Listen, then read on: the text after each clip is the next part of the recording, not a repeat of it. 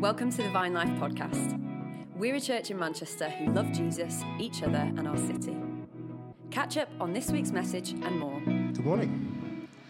So I'm here to introduce the movie. That's the jokes on you. Sorry, with the sorry the, the, the drapes that kind of just got me going. Um, so yeah, thank you. It's a privilege to share this morning, um, and yeah, it's good to kind of get this space to kind of bring things. Uh, also with worship, I'm just trying to log in. Um, it's not my iPad, it's my wife, so I'm trying to remember her date of birth because that's the pin. I have unlocked it, so um, yeah, and it's it's a privilege to share. And obviously, worship was brilliant, and I just want us to, as we go through stuff this morning, still our hearts and remember that this is the same God. Don't hear it like you've heard it before. You know, hear it fresh. That actually this is the same God that we get to talk about and we get to experience that did stuff, amazing stories, not just in the Bible. You're talking like even in this country and in this city and even in our lives. And I hope that towards the end we're going to get some time to share with, with um, in smaller groups. Um, just how God is moving, because sometimes when you get familiar with, you know, scripture, you just read it and it's like, oh, God's good, you know, but actually, pause, God is good. What is that? You know, and just dream and see see how that shows up. So, um, so, as you said, this morning we'll be continuing in the Salt and Light series, Life Between Sundays. It's very well coined.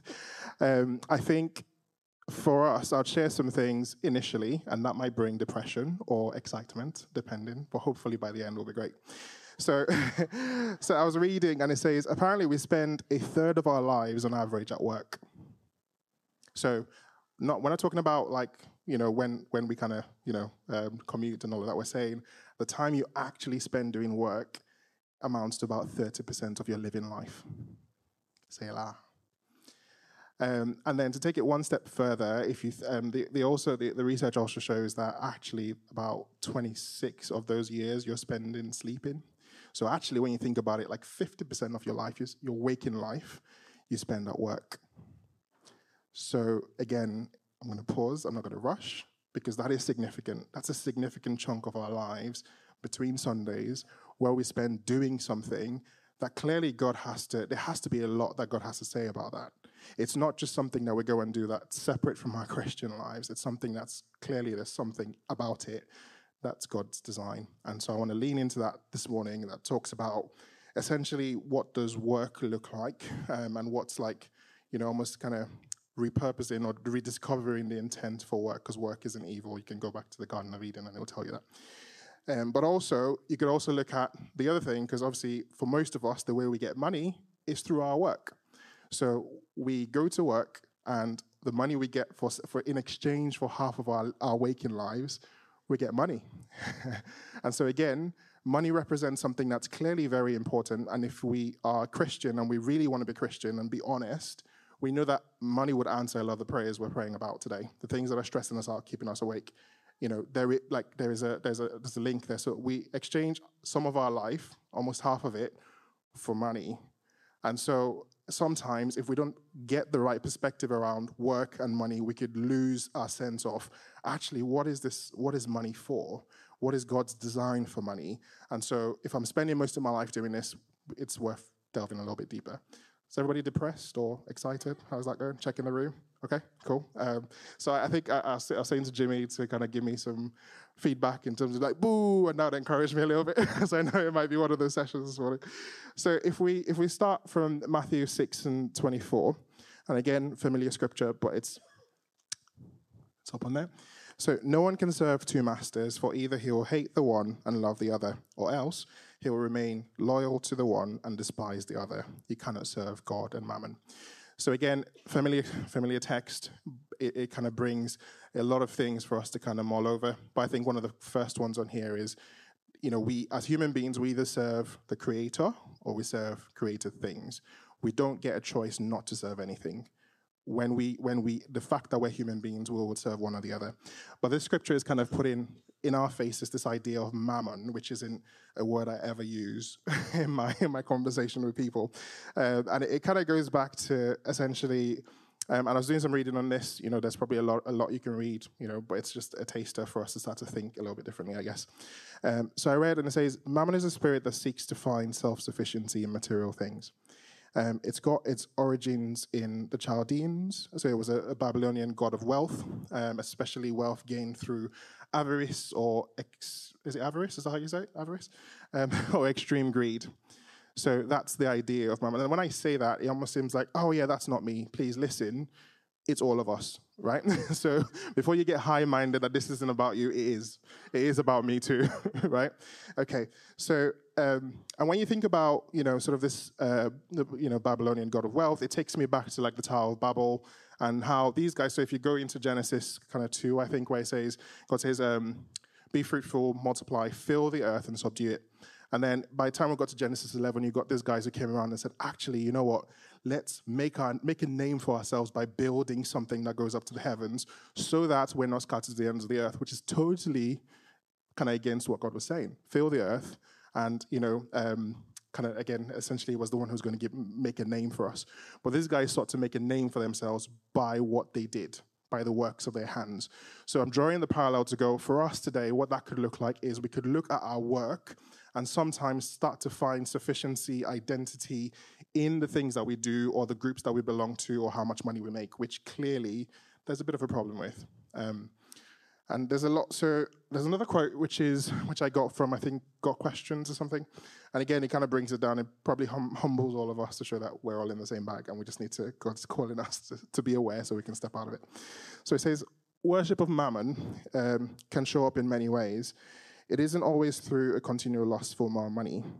When we envy others' wealth, are anxious or, or we're anxious over potentially unmet needs, disobey God's directive about the use of wealth, tr- fail to trust, uh, fail to trust God's love and faithfulness, our thinking is out of balance concerning material wealth.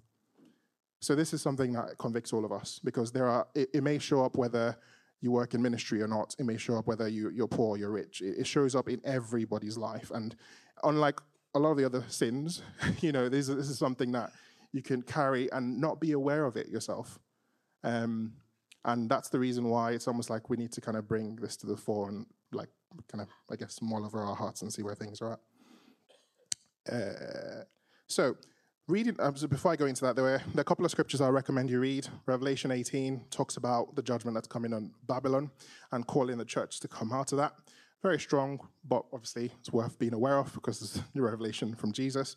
And then James 5, which in my opinion speaks a lot about where we're at today in culture. So highly recommend you take those away and you read them in your spare time.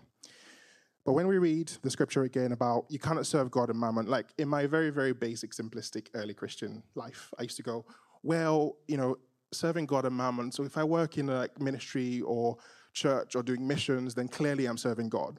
And if I'm going to work in, you know, like secular culture, it's like God hates that stuff. But I just, you know, so it's kind of creating that divide, which God doesn't create. It's not from God. It's a it's a wrong interpretation of what Scripture's saying. Um, and so I want to lean into that a little bit this morning because, um, yeah, I, I will. I'll get into that later. Sorry, I won't. I won't digress. So because of this, we could often find ourselves again looking at, you know, looking to create value, sense of identity from, from what we do, like I said before. So if we lean in a little bit more into work and starting to explore what's, what's God's um, perspective regarding our work, and then we're going to go into the money bit a bit later. So Colossians 3, 23 to 25. Amazing. Efficient. Um, so it says, whatever you do, work heartily, ask for the Lord and not for men knowing that the Lord, knowing that from the Lord you will receive the inheritance as your reward. You are serving the Lord Christ. For the wrongdoer will be paid back for the wrong he has done, and there is no partiality. So when we read this, again, we can fall into the trap of God will repay the evil boss not you.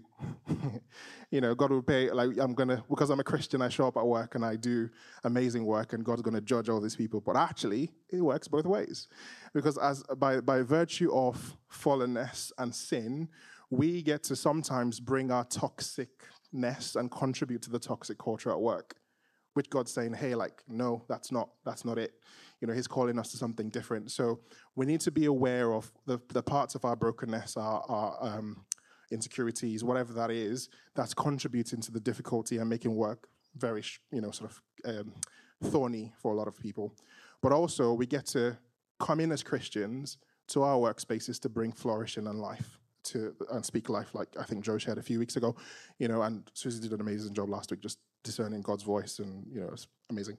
So we could look at that and start to see that actually, you know, we're we're we're in the same boat here, and we need to be aware of what we're bringing in to the table. The other thing to take away from this, which for me was quite interesting, because it's that bit where it says, um, knowing that from the Lord you will receive the inheritance as your reward. So God's saying in here, like, actually, the way we show up at work can store up treasure for ourselves in heaven.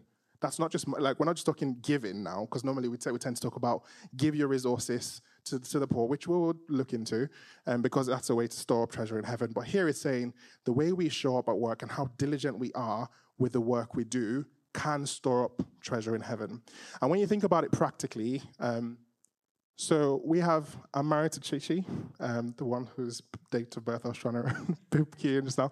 Um, and we had a, we have a we have a boy who's Rotimi. Um, when we decided we wanted to have a kid, God didn't just come down and say, "Hey, like I'm going to bring you this 10-year-old who's already created and who's got amazing behavior." No, he said, "I'm going to provide your child for you through the two of you, through doctors, through the hospital, through, you know, midwives." And so a lot of people were intrinsically part of God's answer to my prayer. And so for a lot of us, we, when we show up at work, um, especially when work is kind of going into, again, the um, Garden of Eden, where it says we should tend the garden and care for the garden. When, when our work is kind of um, caring for creation and adding flourishing to creation, it is actually making a difference because you're co laboring with God to bring flourishing to the earth. Does that make sense? Good. Okay. Um, to kind of buttress this a little bit, Psalms 1 to 7, 1, uh, and again, it's talking into the same idea. So it says, Except the Lord builds the house, um, sorry, except the Lord build the house, the, they labor in vain that build it. Except the Lord keep the city, the watchman waketh in vain. So it's this idea that we get to co-labor with God. It's not saying, you know, the person who is watching over the city is the person bringing security, but God is bringing security to the city through the person showing up to do what they're doing. The builder is building the house, but actually, God is building the house through the person's vocation. So when we start to look at our work and the things that we do, and we intrinsically look at how God is actually adding flourishing to the earth through the work of our hands, it changes my perspective about work. Because it gets me excited about, okay, God, I know that you're probably more interested in this work than I am. So like Susie was sharing last week, how do what's your what's the answer to this solution that we're kind of dealing with here? How do I deal with this, you know, um, problem that we're facing to kind of bring flourishing and nourishing to the earth. Okay? Um, and some practical ways, in, if, if you need that. I heard I heard this and made me chuckle. Um, he said that someone said, uh, "What's the Christian way to fly a plane?" Land in the airport, ideally the airport you were intending to land, um, and land safely. That's the Christian way to fly a plane. We don't need to make it more spiritual than it needs to be. It is literally um, doing your work and showing up in your work with excellence so that we, so we work as unto God. And as we do that, God kind of adds and gives kind of flourish into the earth through us. Other examples of this, you can look at the doctor um, and what they do to bring healing and partnering with God in that. You can, you can look at the cleaner and how in them cleaning, they kind of help add, like, get rid of diseases and spread of bacteria and all that stuff. Very important things. But again, if we don't see kind of the core laboring with God, we probably dis- we don't discern well the value that we're adding at work. Um, so yeah, so I guess yeah, I'll add one more if you want to, if you, if you haven't thrown me out here.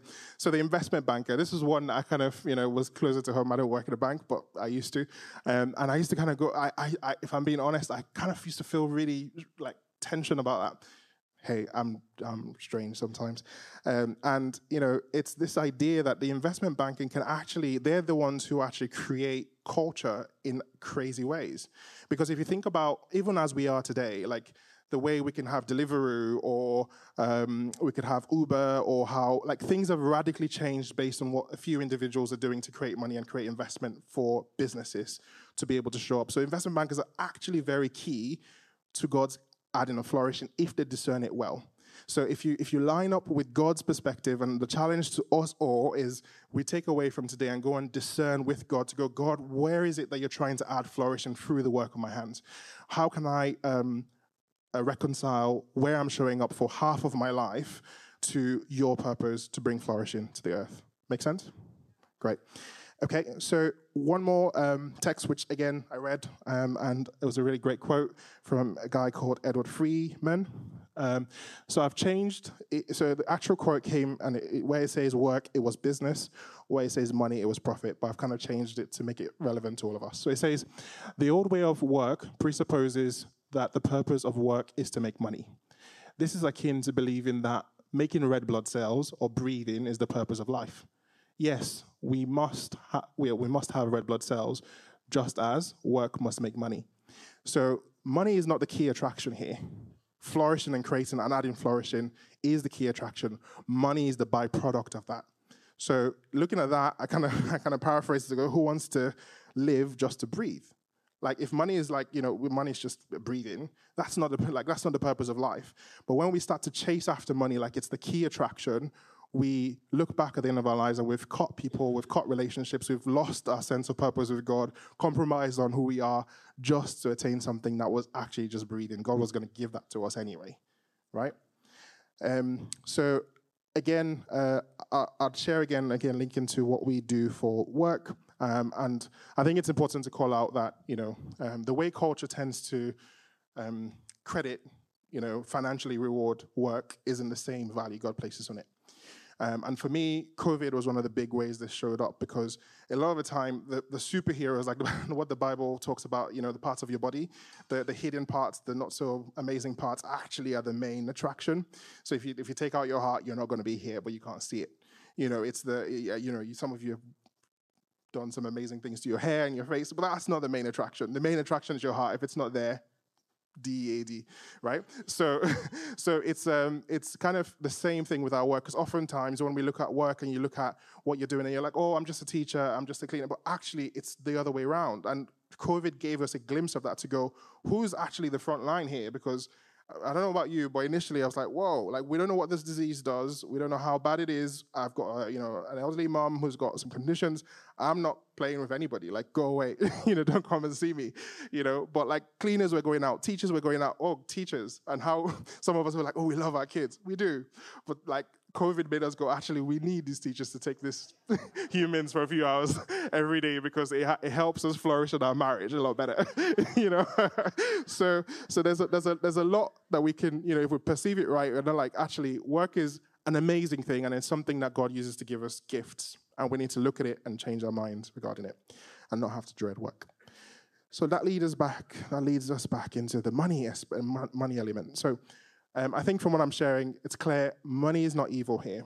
Money is not evil, and it's something that we need to get rid of in church. That we kind of seek to go after poverty as though it's something that's amazing. It isn't. Um, but it's the side attraction, it's the byproduct because we get to partner with God. So if we look at um, 1 Timothy 6 um, and verse 5 to 9, um, so it says, These people always cause trouble.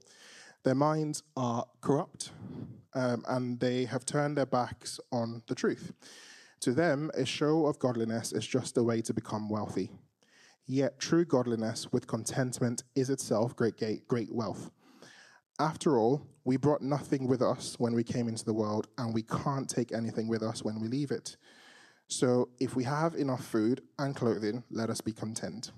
And then from, from verse 17 to 19, it says, in the same chapter, it says, Teach those who are rich in this world not to be proud and not to trust in their money, which is so unreliable. Their trust should be in God, who richly gives us all things for our enjoyment. I'll read that bit again.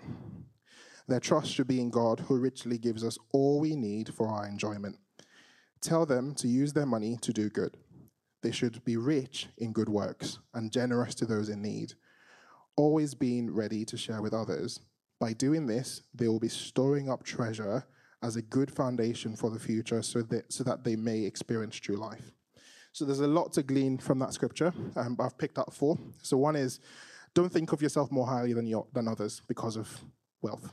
Um, that's one of the signs that we're kind of, uh, mammon is showing up because money is the byproduct. We're breathing. It's not the thing that defines us. We don't get value from it. So we don't get to look down on other people because they have little or more. The second thing is that money isn't your security, God is. Um, and we need to be on guard against all sorts of greed. So if you look at Luke 13 and 21, which isn't on there, but I'll paraphrase or explain what the story was the parable of the rich fool. And essentially, this guy was a farmer, is what I gather, and he had had this, they had this harvest that was barn breaking. He didn't, he had, like, his barn wasn't big enough to store up the harvest. So he thought, hmm, I've got an extra increase. I'm going to build an even bigger barn so I can store up all the treasure and never have to work a day in my life again.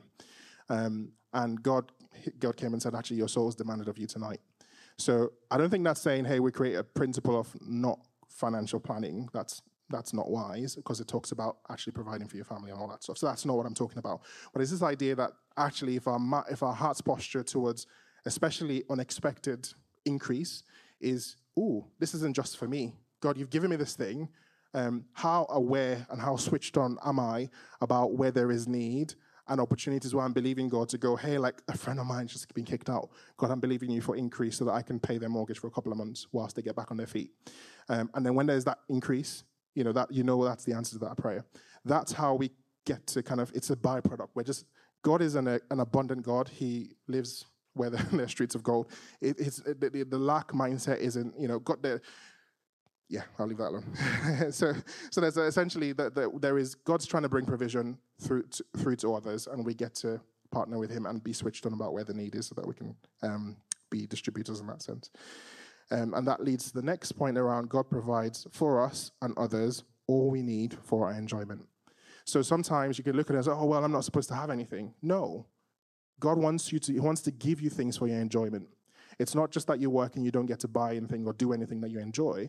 It's just having the right perspective. And I think one of the practical things I, I, I, I kind of noted down on here is create a budget. So create a budget and go, hey, like, um, I want to be able to give X percent of my wealth or my finances to those around me. And next, next year, I'm going to try and increase it. And next year, I'll try and increase it. And I'll keep trying to push myself to push and give more and more of my money. We're not talking 10% here. That's like elementary. Like, sorry, I'm not trying to be flippant about it. But like the 10th, uh, like tithe thing is not the thing. Like all of it is God's, right? So when we kind of start to look at it and we go, hey, God, like, there is no restriction here. I want to live my life and pour my life out as a drink offering to you. So whether I have plenty or I don't have enough, that's okay. I am content because I know you're with me, and through Christ I can do all things. So it's it's kind of changing our mindset towards towards money and just kind of being a bit more generous. The other thing I'll, I'll do, and sorry, Joe, I'm going to kind of call you out here, sorry, but I was really encouraged by Joe and Frank, and you guys encouraged us because when we do, when I see how you guys prioritize this and how you manage your finances towards trying to be more generous. And it's not, it's not trying to pr- create like works of perfection. Sorry, I'm calling you. I didn't intend. I intended to, but I didn't tell you. Um, um, but I just want to commend you because uh, you guys, because essentially by doing community with you, that challenges me to go, okay, so that's that's how we're that's how we're rocking now. We want to, you know, like dis, like give to where it makes us a little bit uncomfortable. That challenges me because I get to be in community with other people who do life, and then they they kind of each other. We encourage each other by each other's faith, so that we can be more generous in what we do.